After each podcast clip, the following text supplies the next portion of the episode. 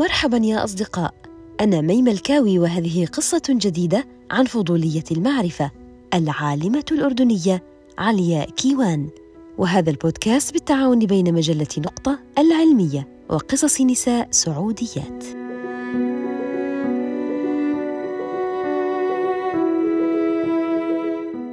كان كتير يلفتني ال microbiology أو علم الأحياء الدقيقة. انه إنه آه البكتيريا آه، الأميبا الفيروس الفطريات. مع إنه كانت في كتير شغلات كنت آه، يعني ما كنت أفهمها لكن كنت أستمتع جدا بالبحث عنها والقراءة عنها. وكان كتير يلفتني آه، وهذا الشيء كان حتى حكوا لي إياه معلماتي القدامى وأهلي إنه أنا كنت دائما أدور من وراء الشخص اللي يعني مثلا اكتشف البكتيريا. مين اللي اكتشف مثلا اللقاح. مين اكتشف مثلا مثلا آلة معينة؟ مين اكتشف المجهر؟ مين اكتشف العدسات؟ فكنت دائما وحتى أقعد يعني وكان هذا الدفتر يعني تكون دفاتر كبيرة. ف وصديقاتي صراحة كانوا يستمتعوا إنه خلصت المجلة يا عليا إنه فكانوا يستمتعوا إنهم يتفرجوا على المجلة ويقرأوها يعني كانوا يستعيروها مني ويقرأوها حتى المعلمات كانوا يقرأوها ويمكن هذا الشيء كان برضه له دور إنه كان يرفع درجاتي في العلوم.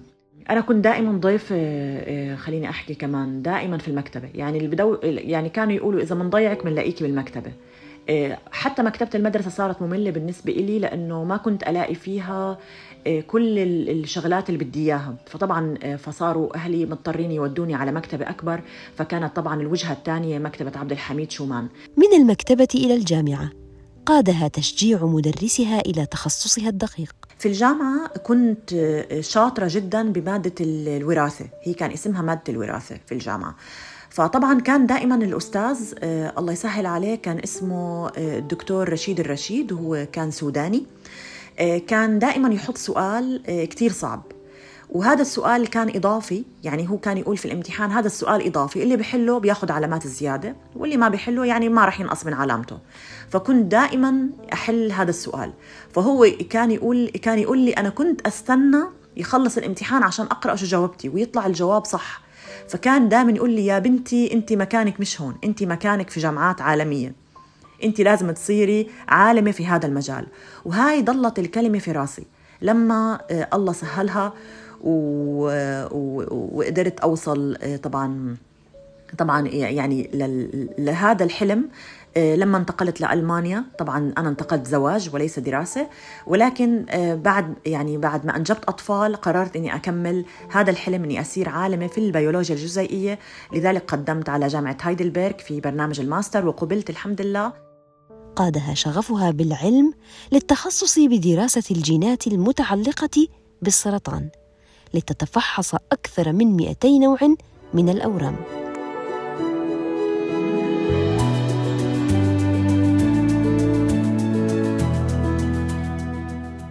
طبعا الموضوع متعلق جدا آه، بالجينات اللي صار لها آه، طفرات وكيف الخلية السرطانية تعمل طبعا ميكانيكية هذه الجينات آه، في إنه تخلي الخلية السرطانية شرسة.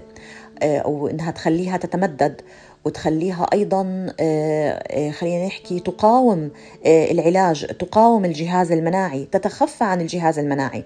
طبعا هذا كله متعلق في أمور دقيقة جدا آه، آه، وخلينا نحكي إشارات جينية دقيقة جدا داخل جسمنا.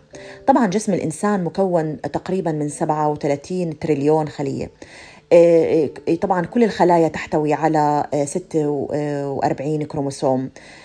طبعا المادة الجينية هي واحدة في كل الخلايا لكن تتغير طبعا أوصاف هاي المادة آه، ليس من الناحية التسلسل الجيني ولكن بما يحدث لها من تفاعلات فوق جينية. وهون أنا بكون مجال اختصاصي الدقيق اللي هو ال epigenetics وعن تخصصها في ألمانيا تقول العالمة علياء فعليا درست الماجستير في جامعة هايدلبرغ molecular bioscience وتخصصت أو كانت رسالتي الماجستير في الفصل الأخير تتعلق بال micro RNA في سرطان الميلانوما. وتم نشر رسالة الماجستير في ثلاث أوراق بحثية مع ال supervisor يعني كان هاي من أعظم الإنجازات يعني ك يعني إلي كطالبة ماجستير. وهذا اللي أيضا زاد من رصيدي في قبولي في برنامج الدكتوراه في مركز السرطان الألماني. لاحقا وانقبلت في الدكتوراه. ودرست طبعا برنامج الدكتوراه كان أيضا فيه مساقات متعددة ولكن رسالة الدكتوراه أو العمل البحثي كان في دراسة طبعا التغير الجيني الذي يطرأ على سرطان البنكرياس بفعل دواء ديكسماتوزون.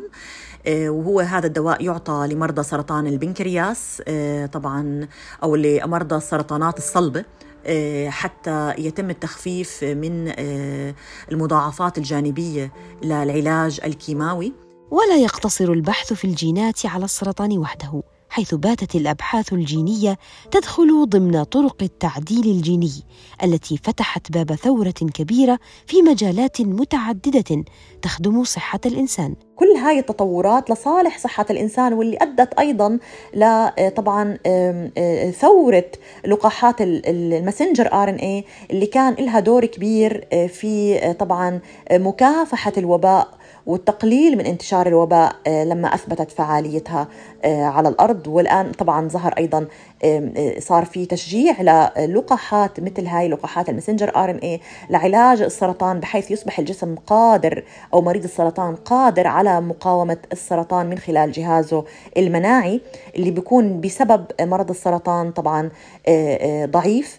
وأحيانا الخلية السرطانية ولذلك اسم اسم اسم السرطان خبيث تتخفى عن الجهاز المناعي. لكن من خلال تقنيات عديدة ومنها تقنية المسنجر آر إن اي راح يتم تفعيل خلايا مناعية ما راح تقدر الخلية السرطانية تضحك عليها وتمرق عنها مرور الكرام. لا راح يتم الإمساك فيها والقضاء عليها. وهذا طبعا يعني من الأمور خلينا نحكي المهمة جدا في دراسة خليني أحكي في الأحياء الجزيئية أو في دراسة الجينات. تنشر العالمة علياء عدة مقالات عبر مجلة نقطة العلمية وغيرها من المواقع المؤثرة والمعروفة عالميا، وتعمل على تبسيط العلوم بلغة سهلة وسلسة تستهدف حتى الأطفال الصغار واليافعين. الدافع كان لما انتشر لما انتشرت خرافة إنه لا يوجد مرض اسمه سرطان وإنما هو نقص فيتامين بي 17 فالموضوع كان بالنسبة لي يعني مستفز جدا خصوصا أنا كنت في بداية دراستي للسرطان وكنت يعني كان تخصصي في الدكتوراه هو دراسة طبعا ما يتعلق بجينات سرطان البنكرياس. وقتها ذاكرة ناقشت مع البروفيسورة قلت لها عم بينتشر على ال social media إنه لا يوجد مرض سرطان وإنه بسبب نقص فيتامين 17 فهي طبعا ضحكت يعني وحكت لي هدول يعني هذا جنون للأسف. لكن قالت لي نصيحة قالت لي إحنا دورنا كعلماء نصحح هاي المفاهيم للناس. مش بس إنه دورنا نكون موجودين في المختبرات وفقط ضمن مجتمع ضيق وهو مجتمع ال ال أو المجتمع العلمي أو المجتمع العلماء. لكن دورنا أيضا العلم نوصله للناس بما يسمى science communication فحكت لي إذا انت active على ال social media اكتبي عن السرطان واكتبي ما هو مرض السرطان وما إلى ذلك. وفعلا كانت هنا البداية. بعدين لاحظت تفاعل الناس كان كتير جميل. إنه لاحظت إنه هناك فعلا حاجة حاجة إلى طبعا معرفة ما هو السرطان وأيضا تصحيح هذا المفهوم وتصحيح الخرافة اللي انتشرت. فمن هنا يعني كانت البداية وبحس بسعادة فعلا لما أصحح بعض المعلومات وأنشر المعلومات بطريقة مبسطة للناس.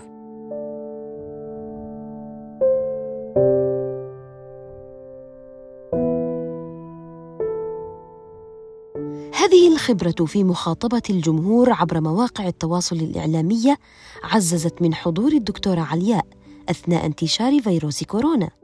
لما تنبهت لحجم الكارثة اللي ممكن تسببها هاي المعلومات الزائفة صبيت كل جهودي خلال السنتين يعني من بداية الجائحة من تقريبا من شهر واحد 2020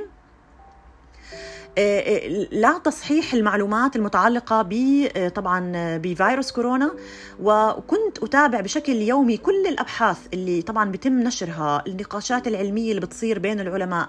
دخلت العديد من المنصات وحضرت العديد من السيمينارات المتعلقة في فيروس كورونا. درست رجعت قرأت كتاب الفيروسات اللي درسناه في طبعا خلال الماجستير. حتى أرجع أجدد معلوماتي في الموضوع وأقدر أكون مثلا يعني متأكدة من كل آه، معلومة آه، مثلا بكتبها.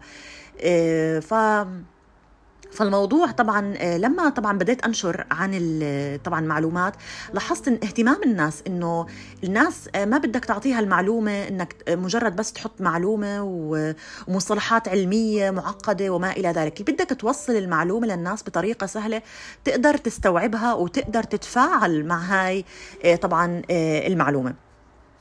فبديت أشرح عن الفيروسات شرحت عن الفيروسات شرحت عن فيروس كورونا شرحت آه، عن طبعا سردت عن الجائحات السابقة اللي مرت مثل الإنفلونزا الإسبانية وقد إيه كان طبعا عدد الوفيات بسبب طبعا قل أيضا ضعف التقدم العلمي بتلك الفترة. وقديش إحنا لازم نكون سعيدين ومحظوظين إنه العلم وصل لهاي المرحلة وكانت دائما في أبحاث بشكل متواصل آه، عن ضرورة مثلا التباعد ضرورة لبس الكمامة ضرورة آه، آه، طبعا إيجاد علاج إيجاد لقاح. كل هاي الأمور كنت أحاول دائما إني أوجه الناس لإلها.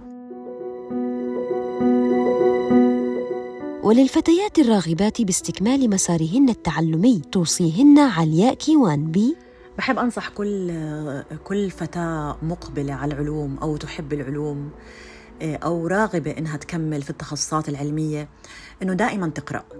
لأنه فعلا القراءة مفتاح مفتاح لكل شيء مفتاح للفضول.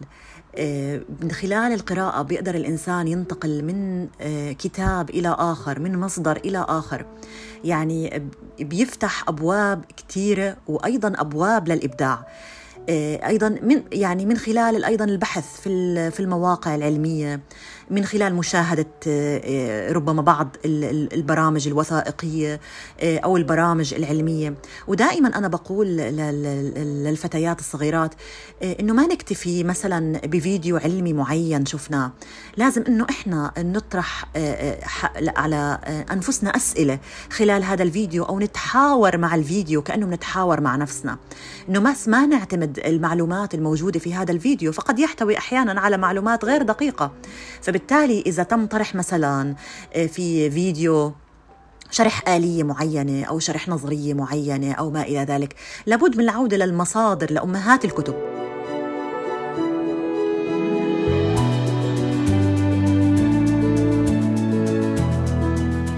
كانت هذه قصة العالمة الأردنية علياء كيوان. معي أنا مي ملكاوي إلى اللقاء.